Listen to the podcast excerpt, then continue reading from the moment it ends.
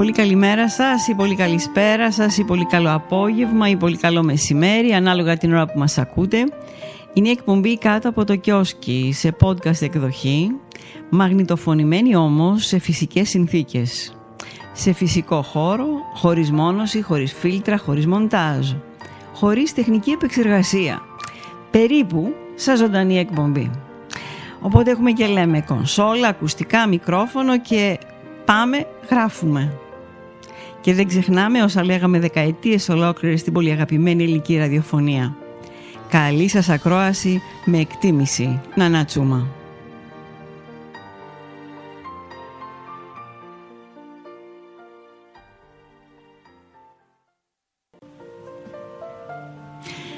Λοιπόν, σήμερα θα μιλήσουμε για την αυτοσυγχώρεση. Τρεις προβληματισμοί. Είναι ένα άρθρο μου που δημοσιεύτηκε στο Thrive Global Greece. Συμβαίνει συχνά να συγχωρούμε πιο εύκολα αυτούς που μας έβλαψαν ή μας πλήγωσαν, αλλά διστάζουμε να συγχωρήσουμε τον εαυτό μας που ενδεχομένως έβλαψε ή πλήγωσε κάποιον άλλον. Αποτέλεσμα είναι να ζούμε συχνά με τύψεις και ενοχές, εκείνο το τσίμπημα που αισθανόμαστε μόλις θυμηθούμε τι λάθος κάναμε ή ποιον εκθέσαμε. Αρκετοί άνθρωποι διστάζουν να συγχωρήσουν τον εαυτό τους γιατί έχουν κάποιους προβληματισμούς. Άλλοι θεωρούν την αυτοσυγχώρεση ζωτικής σημασίας, καθώς έχουν παραβιάσει τα προσωπικά τους ηθικά πρότυπα, έχουν προσβάλει τον εαυτό τους και πρέπει μέσω της αυτοομολογία του αδικήματος να προχωρήσουν τη ζωή τους χωρίς ενοχές. Υπάρχουν και άλλοι που λένε πως η συγχώρεση του εαυτού μας είναι μια ψευδέστηση γιατί ουσιαστικά πρέπει να απευθύνεται προς τους άλλους ανθρώπους αυτούς δηλαδή που προσβάλαμε ή πληγώσαμε. Τελικά η αυτοσυγχώρεση είναι απαραίτητη για την ψυχική μας ανακούφιση. Είναι μια ψευδέστηση που πρέπει να αποφύγουμε ή μήπως ένας κίνδυνος για τον εαυτό μας.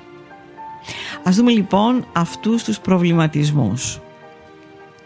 Πρώτα πρώτα η συγχώρεση του εαυτού είναι αδύνατη επειδή αυτός που πρέπει να συγχωρήσει τον εαυτό του γίνεται ταυτόχρονα δικαστής και κατηγορούμενος όταν αποφασίζει για το λάθος.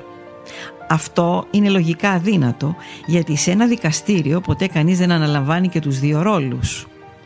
Έτσι πάνω σε αυτή τη λογική η αυτοσυγχώρεση είναι αδύνατη καθώς είναι ανάλογη με αυτό που συμβαίνει σε μία δίκη. Ωστόσο αυτό είναι μια εσφαλμένη υπόθεση διότι η αυτοσυγχώρεση δεν είναι στο πλαίσιο της νομολογίας αλλά αντίθετα βρίσκεται στη σφαίρα της διαπροσωπικής και ενδοπροσωπικής σύνδεσης στη σφαίρα του ελέους, της υποδοχής, της προσέγγισης και όχι στη σφαίρα των κανόνων και των δικαστικών ποινών. Η αυτοσυγχώρεση λοιπόν παραμένει μια αναγκαία πράξη όταν ένας άνθρωπος χρειάζεται εσωτερική ανακούφιση από τις ενοχές και τις τύψεις που τον βασανίζουν. Ένα δεύτερο είναι η συγχώρεση του εαυτού. Μπορεί να είναι λογικά αδύνατη αλλά δεν είναι πρακτική.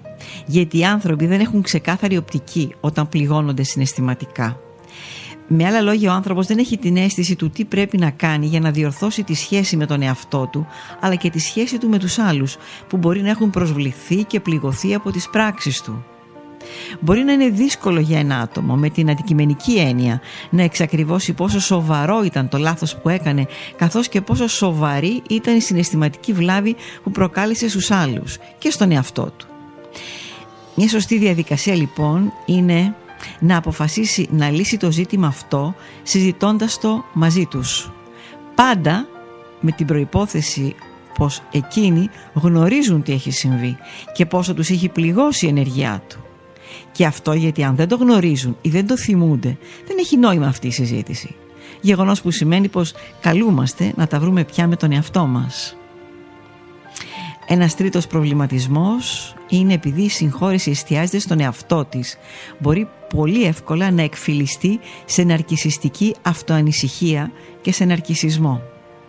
Αλλά αυτό δεν συμβαίνει με οτιδήποτε αφορά στον εαυτό μας άλλωστε. Για παράδειγμα η αυτοφροντίδα είναι σημαντική.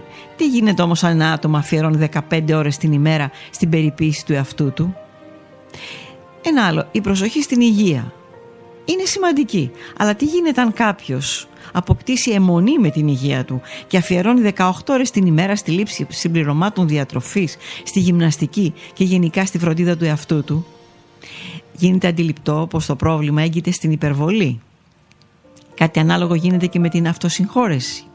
Κάποια προσοχή στη συγχώρεση του εαυτού μας μπορεί να είναι καλή, καθώς μειώνει τις ενοχές και δίνει στον εαυτό μας τη σημαντική δεύτερη ευκαιρία. Ωστόσο, η υπερβολική εστίαση στη συγχώρεση του εαυτού, η ασυγκράτητη μορφή, είναι αυτό που μπορεί να προκαλέσει ναρκισισμό, που όπως έχουμε ξαναπεί είναι μια σημαντική διαταραχή της προσωπικότητας. Εν κατακλείδη, η αυτοσυγχώρεση δεν πρέπει ποτέ να είναι αποκλειστικά εστιασμένη στον εαυτό μας. Παράλληλα πρέπει να προσεγγίσει και εκείνους οι οποίοι έχουν πληγεί από τις ενέργειές μας με την προϋπόθεση πάντα, όπως αναφέραμε πιο πάνω, να το γνωρίζουν. Ένας πολύ γνωστός ποιητής, στιχουργός και μάλιστα είναι ο συγγραφέας του βιβλίου Unlocking Closed Doors, ο Ικετσούκου Τζόζεφ, είπε «Δεν μπορείτε να κερδίσετε το μέλλον σας εάν δεν μπορείτε να συγχωρήσετε το παρελθόν σας». Αυτά για απόψε. Καλό σας βράδυ.